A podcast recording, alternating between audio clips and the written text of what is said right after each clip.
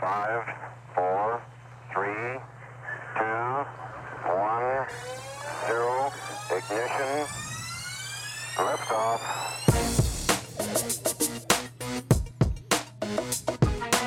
Look at them, madam. Have you ever in your entire life seen anything so beautiful? I'm sorry, I don't know anything about stamps.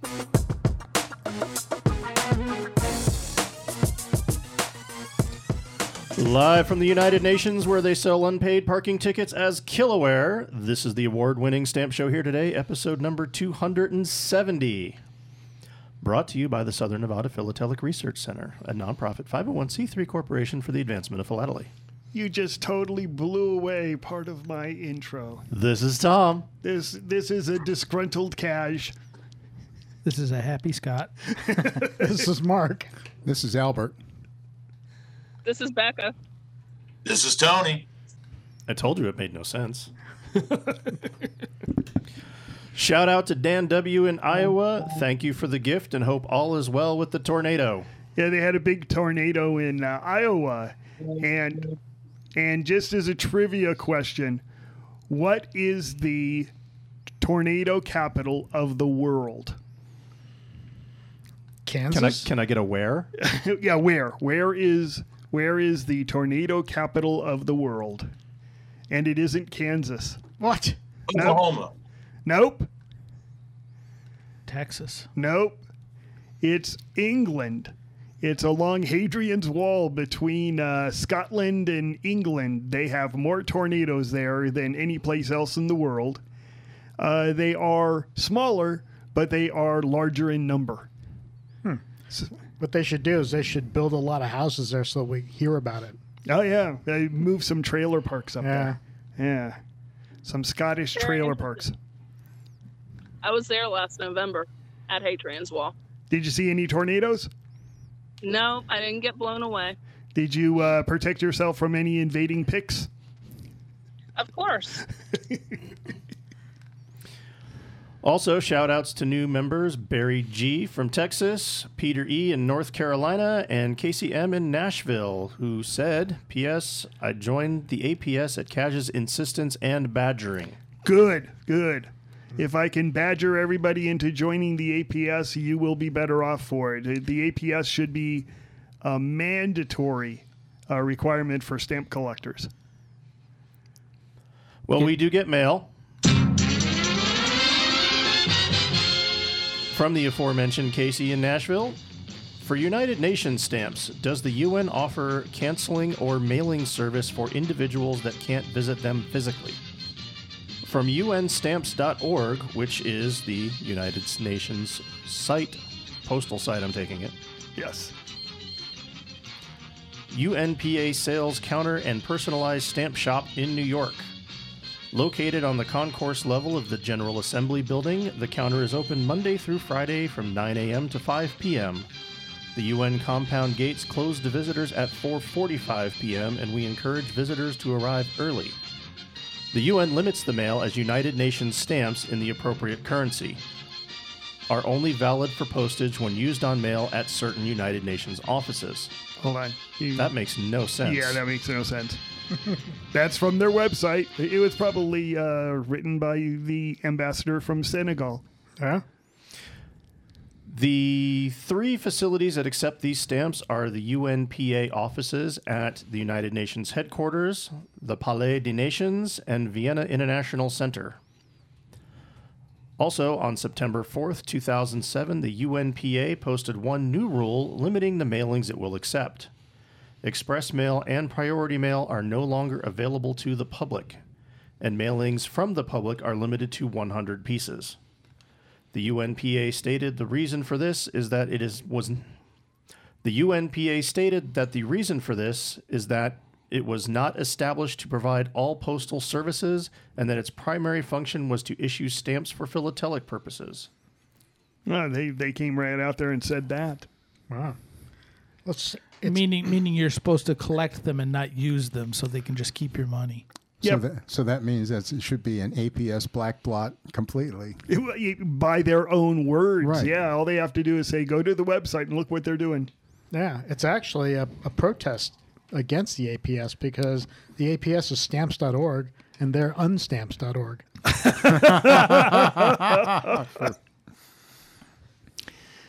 So yeah, you can uh, mail stuff to them, and they will cancel and forward and uh, do whatever. And uh, so that will, that's the answer to your question. They will do this stuff for you. You just have to send your items to them. However, uh, they are not very cordial in doing it. I've seen a lot of uh, emails where things have taken several months to get back, or they never got it back at all. So, Well, speaking of months, the mail order delays because of ongoing because of the ongoing heightened security measured at the United Nations, all incoming mail received at the United Nations headquarters is subject to increased screening and processing. Incoming mail and orders addressed to the United Nations Postal Administration have also been affected by these delays. On average, it takes approximately two to three weeks from the time an article is posted for it to reach UNPA. Consequently, some customers have experienced delays in receiving their orders. Many customers have been flooding the phone lines with inquiries about their orders. Please be assured that we are doing our best at UNPA to process your orders as quickly as possible. We ask for your patience and understanding in this regard, as unfortunately we cannot avoid these security issues. It's interesting they say security issues. I wonder how much of this has to do with COVID and how much of it has to do with because I just pulled this on the website, uh, you know, a couple days ago when I was writing this. So I'm I'm curious how much of it is, let's say, fear, and how much of it is the virus. How much of it is people sending envelopes filled with little bits of white powder? Or how much of it is uh, people sending letters saying you guys suck, you know, whatever. Collectors can also obtain UN stamps from a number of distributors around the world. These include Argentina, Australia, Botswana, Brazil, Hong Kong, the Arab Republic of Egypt, Israel, Japan, Uganda, Pakistan, New Zealand, People's Republic of China, Singapore, China National Philatelic Corporation. Yeah, so these are other places that you can get things canceled or handback service or the like. Uh, it's kind of weird though, because you know then you have to go to these places, and it's interesting that uh, you know New Zealand. I wonder why they have one in New Zealand and Australia, sort of things like that. Very interesting the scattering of these post offices across the world. They also issued a controversial stamp. In 1981, interest began to diminish after controversy erupted concerning the UNPA's issuance of stamps for the quote inalienable inalienable rights of the Palestinian people end quote. The proposal for issuance and the issuance itself was extensively and critically covered by the New York Times and by Linn's Stamp News. The 15 cent denomination became the first UNPA stamp since 1954 to sell fewer than a million copies when more than a million were printed. By 1983, many more stamps were selling fewer than a million copies, though sales of Vienna stamps remained strong. In 1986, the souvenir sheet for the World Federation of United Nations Associations became the first issue in UNPA history to sell fewer than a half million copies, where at least that many were printed. Yeah, yeah, I think this is interesting, and I put it in here because there's a political aspect plus the non-use of the stamps. I mean, for a while they sort of said don't use them at all, and now they have the rule for hundred pieces. And I kind of think that you know if the United Nations is selling stamps, then they sort of have to remove the politics from it. You know, they they should be doing you know what other countries do and look for topics that aren't controversial that aren't going to turn off buyers. And uh, I kind of Like global warming who put did they put out a global warming stamp? all the time. Oh, you're right. You're right. They put out a couple of them. Yeah. But it is interesting that the Vienna post office hasn't suffered like the New York one. I guess Europeans are more collector friendly. I actually did a little bit of research. I went and looked, and around the same time that stamp came out is when the UN lost popularity among Americans. Yeah. Kind of not a surprise. The U.S. started uh, releasing a lot of stamps then also. Perhaps a lot of it was, I think UN stamps were something in addition to U.S. stamps that a lot of collectors had. And when the had to keep up with all the U.S. issues, maybe they fell behind on the UN or gave up.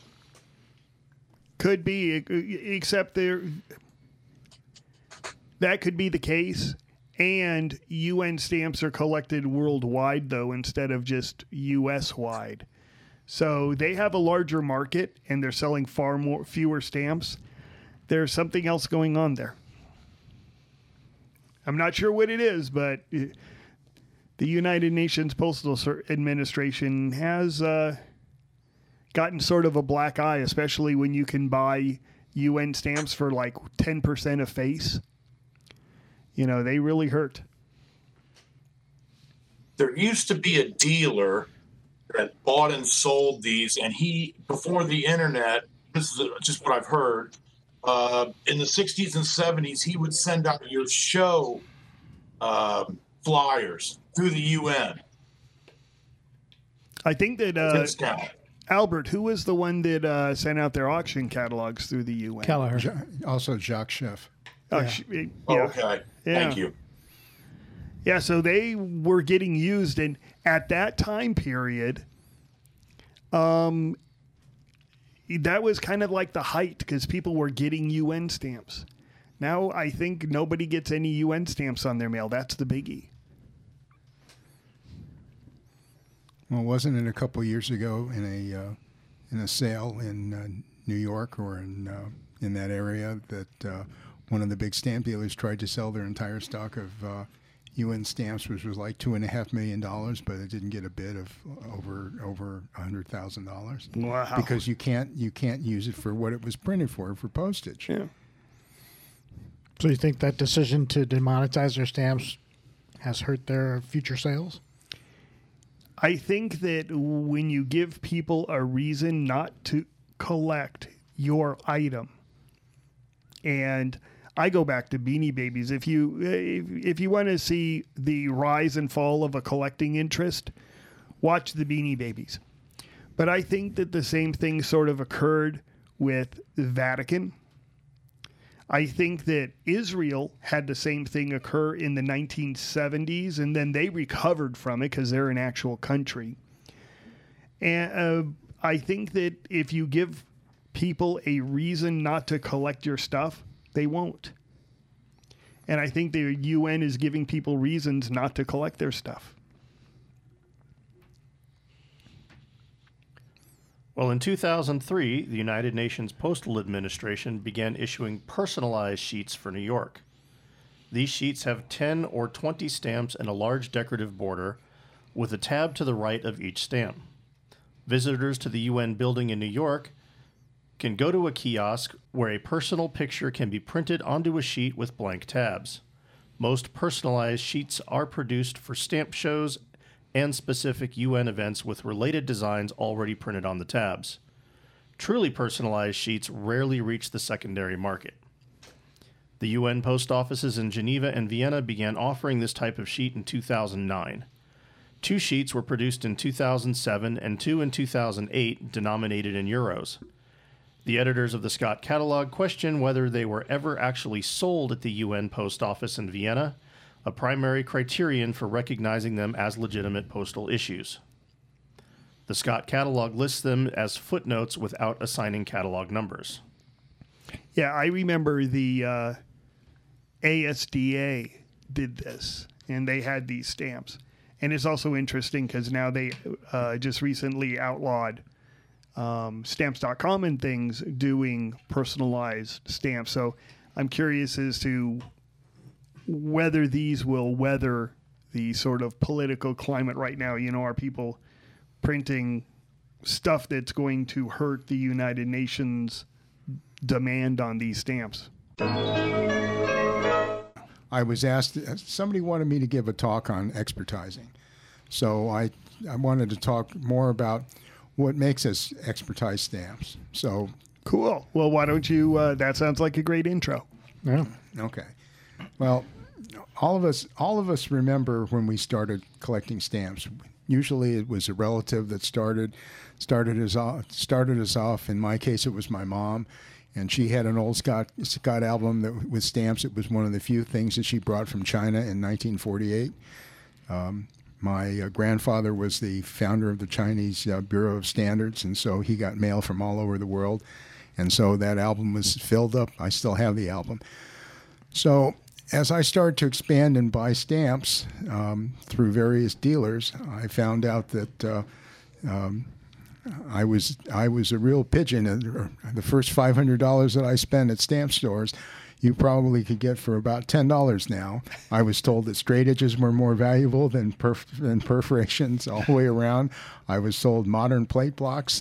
Um, it was terrible, but. Uh, um, when I was 16, I went to a stamp store and, and bought the first stamp of an area that I've collected all the rest of my life, which is the stamps from the island of Guam. I bought a palm tree stamp, which is Scott number M4 used on a cover from 1930. It was a commercial. It was a commercial letter, and I bought it from a little dealer in the San Fernando Valley. It was my birthday present. So I started. To, so when I was 15 years old, um, my mom took me to a stamp auction, and I bought a couple of. I bought. Uh, North American blocks, and I bought the Hawaii overprint blocks, and I broke them up and started to run them in, in bid boards all around the valley. So, so when we talk about why we start to ex, why why do you want to get something expertized? Well, when I was 18, I purchased some Guam overprints from a major New York auction company.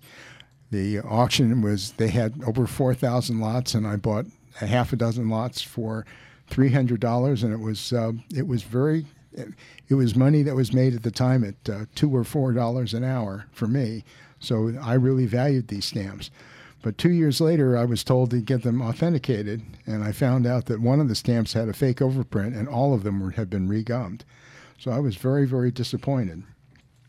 So when we talk about why we expertise, I would say first reason is to make sure that you get your money's worth, what you're getting, to make sure that your collection is filled with genuine stamps and not not counterfeits.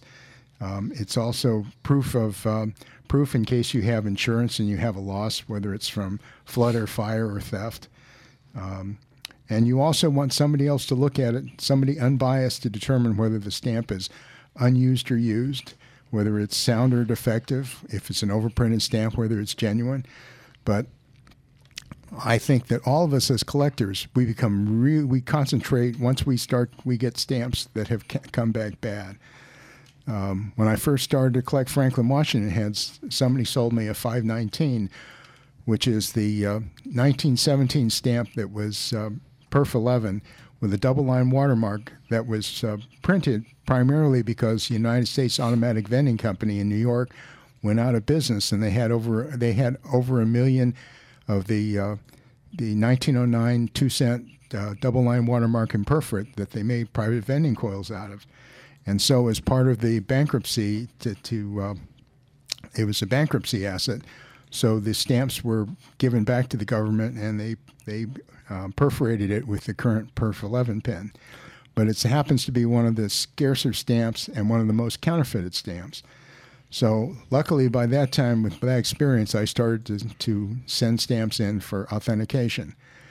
And I recommend anybody who's, uh, especially right now when we have this COVID virus time, this is an excellent time to see if that stamp that, that you have in your album that you're not sure if it's good, it's now it's a good time to send to send it in and get it authenticated. So, um, for instance, in 519s, since I uh, I've had that experience, I've since bought an off-center block uh, with a certificate, and also I have an off-centered stamp on a piece with a New York 1917 cancel. So some stamps, they may be very inexpensive in the catalog, need certificates no matter what, especially some of the flat press coils like Scott number 442, 443, 444, and also some of the perf 8.5 coils, uh, 410, 11, 12, and 13. Um, it's uh, it's a real story when when people talk about people who used to make counterfeits of those uh, those stamps and would would sell them sell them uh, um, at the New York shows. Um, the genuine stamps are much scarce are much scarcer than the uh, the number of counterfeits of those particular stamps. Well, un- unfortunately, there exist people that will try to take advantage of uh, less knowledgeable people like that, and unfortunately, collectors can be a little too trusting sometimes. So, absolutely, that's one of the items that should be have a certificate. And a lot another thing is a lot of times the catalog will have a, a small note underneath the listing that says this should be purchased or sold with a certificate. And also sometimes it'll mention that counterfeits are numerous. Those are both indications that you should have a certificate if you're going to put that in your collection. Well, anything that's made with a rubber stamp, like uh, the first issue of Canal Zone, Canal Zone one to three, um, that over, that Canal Zone overprint was applied with a rubber stamp. Every every one of them needs a certificate. Um, I had a I had a British dealer come up to me in uh, 1980 at the London show and ask uh, me who this who this person Chang was, and I, I said I'm that guy, and he said how could this stuff be genuine? My dad bought all of this stuff when it came out. And I said they made counterfeits simultaneously as the genuine ones, and you actually see counterfeits on cover from use from the usage period, and that's also true with uh, some of the other U.S. overprints, like the uh, Cuban Puerto Principes, and uh, um, some of the uh, provisional issues of Puerto Rico. There were counterfeits that were made at the time that the genuine ones were came out. So um, I'm I would encourage anybody right now to to get those questionable items out and and and submit them because it's a good time. You've been looking at your collections now. We have a lot of extra time, no matter who you are, because of the COVID virus pandemic. And so, uh, since we're indoors a lot, why not find out if that item in your collection is really what it's supposed to be? Well, we are out of time, so we're not going to be able to discuss postal stationery paper colors again. Ah, dang. This is becoming a fad. Please accept Cash's apology. My heartfelt apology. Uh huh. Until next time, we need your help. Nothing on the internet is free, including our phone and internet connections. You can support the podcast by joining the Stamp Show Here Today Club. Cost is $10 for a lifetime membership. Please include your APS member number as we are an APS affiliated club. Your support is greatly appreciated. Our address is P.O. Box 539 309, Henderson, Nevada 89053. You've been listening to Stamp Show Here Today, episode number 270. It's a milestone. Five, at a, five at a time, right? this was Tom. This was Cash. This was Scott. This was Mark. This was Albert. This was Becca. This is Tony.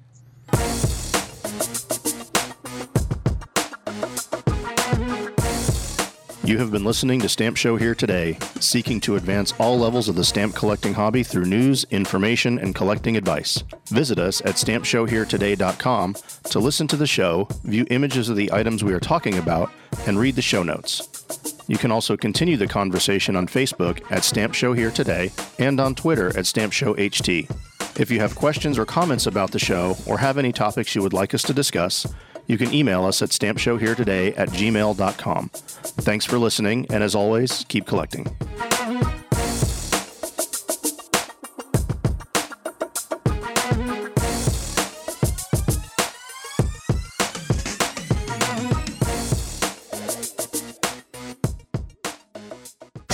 Collecting happens when we dream together.